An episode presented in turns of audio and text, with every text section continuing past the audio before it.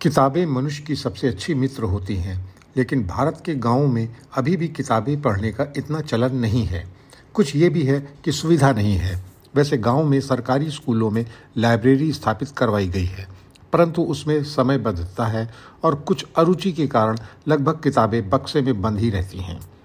उत्तर प्रदेश में अमेठी ज़िले के गाँव अग्रेसर में शिक्षिका ममता सिंह ने अपने घर पर एक लाइब्रेरी स्थापित कर दी है। उनकी ये अनूठी लाइब्रेरी 24 घंटे खुलती है और पूरी तरह निशुल्क है।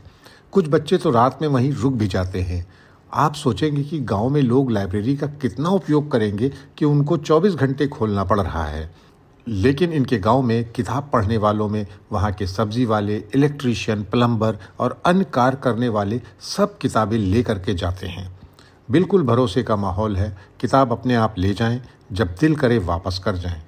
ममता सिंह अग्रेसर गाँव में ही सरकारी स्कूल में प्रधानाचार्य हैं। थोड़ा बहुत विरोध तो सभी चीज़ों का होता है और ममता सिंह की इस पहल का भी हुआ, लेकिन धीरे धीरे सब ठीक हो गया। आपको जानकर हैरानी होगी कि अब इस गाँव में मेहमान, रिश्तेदार कोई भी बाहर से आता है तो गाँव वाले बहुत गर्व से अपने गाँव की इस लाइब्रेरी को उसे दिखाने ले जाते हैं। लोग भी अब इस लाइब्रेरी के बारे में जान गए हैं दूर दूर से वो किताबें भेज देते हैं और कुछ किताबें तो नॉर्वे से भी आई हैं। ममता सिंह अपनी इस लाइब्रेरी के बारे में बताती हैं। देखिए मैं अमेठी जिला के बहुत सुदूर गाँव है अग्रेसर। वहाँ रहती हूँ और इसी गाँव में आ, मेरा जो सरकारी स्कूल है वो भी है। तो आ, जो सरकारी स्कूल में लाइब्रेरी है वो तो एक तरह से मेरा ही नहीं कहा जाएगा। सरकार की भी मंशा है कि स्कूलों में एक छोटी लाइब्रेरी रहे। तो अधिकांश स्कूलों में पुस्तकें या तो सजा दी गई हैं, जो सरकारी मिली हैं, और, या उन्हें बक्से में बंद कर दिया गया है। तो वो लाइब्रेरी हमारी स्कूल वाली तो काफ़ी रिच है, लेकिन एक मेरे घर पे भी लाइब्रेरी है, जिसका नाम सावित्री बाई फुले पुस्तकालय है। दूर दूर से लोग आते हैं सर बीस बीस किलोमीटर से आते हैं, बच्चे आते हैं, बूढ़े आते हैं एक तो तेरह चौदह किलोमीटर दूर से जो है आठ साल का बच्चा आता है और वो दो महीने, तीन महीने में आता है और बीस तीस किताबें ले जाता है, फिर वो पढ़ के वापस करने आता है। तो ये लाइब्रेरी जो है गाँव वालों के लिए ही नहीं अगल बगल के गाँव और 20-25 किलोमीटर तक के लोगों को खींचता है अपनी तरफ़ और लोग आते हैं, क्योंकि लाइब्रेरी में हर जो है, आयु वर्ग के लिए किताबें हैं। मतलब बच्चों का सेक्शन बहुत अच्छा है। देखिए, कोई भी नई चीज़ होती है, आप घर में ही कई कोई नई सब्ज़ी भी लाएँगे और पहले दिन पका तो लोग थोड़ा आशंकित होते हैं। लोग जिन चीज़ों को नहीं जानते उनके प्रति आशंकित होते हैं और विरोध करते हैं। ऐसे ही लाइब्रेरी का भी था हमारे गाँव के आसपास के इलाके तक में कोई लाइब्रेरी नहीं थी। शहरों में जिला पुस्तकालय होते हैं जो है कि मेरी माँ को और मेरी चाची को पढ़ने का शौक था। तो बचपन से हम लोग को भी किताबें पढ़ने का बहुत शौक था। तो मेरे पास जो है 2005 से मेरी चाची बीमार हुई तो मैं उनके लिए खूब किताबें लिटरेचर की खरीद के लाती थी। तो मेरे पास बहुत अच्छा कलेक्शन हो गया था। और मेरे एक मित्र आए मिलने, वो केंद्रीय विद्यालय में अध्यापक से गाँव आए तो उन्होंने गाँव के घर में देखी कितनी किताबें हैं तो उन्होंने और लोगों से चर्चा की। तो सबने कहा कि, ममता से कहो कि वो एक क्यों नहीं लाइब्रेरी खोल लेती। ऐसे क्या है, देखिए, अगर आप हिंदुस्तान को जानते हैं तो यहाँ जाति और ये आय दोनों बहुत मायने रखते हैं ना। तो कास्ट और क्लास तो सभी लोग उस कमरे तक नहीं पहुँच सकते थे जहाँ पहले मेरी किताबें रहती थी।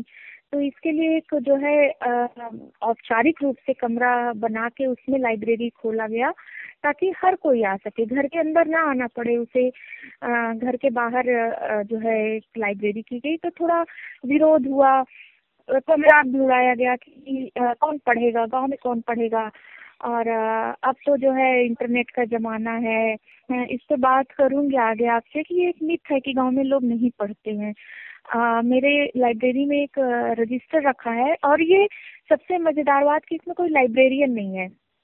लाइब्रेरी दरवाजे खुले रहते हैं चौबीस घंटे अंदर दस बारह प्लास्टिक की कुर्सियाँ हैं एक लकड़ी का चौकी है। अभी सर्दी है तो हमने उस पर बिस्तर भी डाल दिया और एक रजाई रख दी है क्योंकि देर रात तक बच्चे पढ़ते हैं। तो और गर्मी में तो बस यही पंखा और मटर की सुविधा लोग अपने स्वजनों की याद में इस लाइब्रेरी में किताबें भेंट करते हैं। ममता सिंह स्वयं अपने पैसे से बहुत किताबें खरीद लेती हैं। इनके मित्र भी अब इसमें सहयोग करते हैं। किताबें तो देखिए आधी से अधिक तो मेरी ही खरीदी हुई होती हैं। लेकिन बहुत सारे मित्र आ, जैसे नॉर्वे में डॉक्टर प्रवीण झा हैं।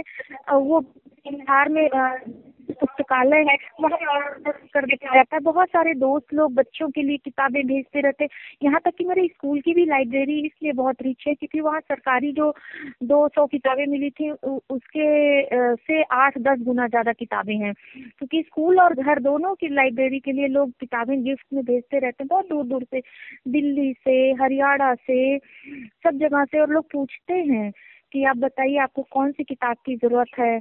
तो अगर मैं पाठकों से अपने राय लेती हूँ, और यहाँ वाराणसी में जो है एक सर है, उन्होंने अपनी बहू की याद में दस हज़ार की किताबें दी, एक शिल्पी झा उन्होंने अपने पिताजी की याद में पाँच हज़ार की मतलब आप अपने मन से किताबों का वो बताइए और वो भेज देंगे। तो एक बड़ी सुंदर बात हुई कि लोग अपने प्रियजनों की याद में, जो है, किताबें डोनेट कर रहे हैं कि मैं दस हज़ार रुपए तक की किताबें आपकी लाइब्रेरी को भेजना चाहता हूँ। और या जो है मैं त्रिलोकनाथ पांडे हैं और शिल्पी झा हैं। इन लोग ऐसे अपने प्रियजनों की याद में किताबें भेजती हैं और मैं खुद बहुत खरीदती हूँ किताबें। इस लाइब्रेरी में सिर्फ़ एक गाँव नहीं, बल्कि 20 किलोमीटर दूर से भी लोग आ जाते हैं किताबें लेने। चाहे जब आए, कोई रोक टोक नहीं। 24 घंटे तो लाइब्रेरी खुली ही रहती है। विश्वास ऐसा कि लोग किताबें ले जाते हैं और वापस चाहे महीने भर बात करें, लेकिन करते हैं। किताबें तो बहुत अच्छी हैं, हमारे यहाँ लाइब्रेरी रिच है और प्रतिक्रिया ये है कि आप यकीन नहीं करेंगे कि लॉकडाउन में हमारे यहाँ सब्ज़ी बेचने वाले इलेक्ट्रीशियन और प्लम्बर का काम करने वाले तक दूर दूर से सुन के किताबें ले गए और ऐसी किताबें, युगंधर पढ़ रहे हैं, मृत्युंजय पढ़ रहे हैं उन लोग। मतलब जिसको हम लोग सोचते थे कि इन लोग बिजली का काम कर रहे हैं तो क्या पढ़ाई करेंगे? तो किसी ने, एक ने किसी के हाथ में देखा तो उसने पूछा तो वो लोग पता लगा लगा के आते गए। अजनबी अजनबी लोग आते हैं कि किताबें हमें पढ़नी हैं। अच्छा हम लोग भरोसा भी बहुत करते हैं कि नहीं, आप ले जाइए। जो है, आप किताबें पढ़ी जाए, इससे सुंदर चीज़ क्या होगी? तो दूर दूर तक लोग ले जाते हैं। बच्चे बड़े खुश रहते हैं, क्योंकि लाइब्रेरी उनके लिए सिर्फ़ पढ़ने की नहीं, खेलने की भी जगह हो गई है।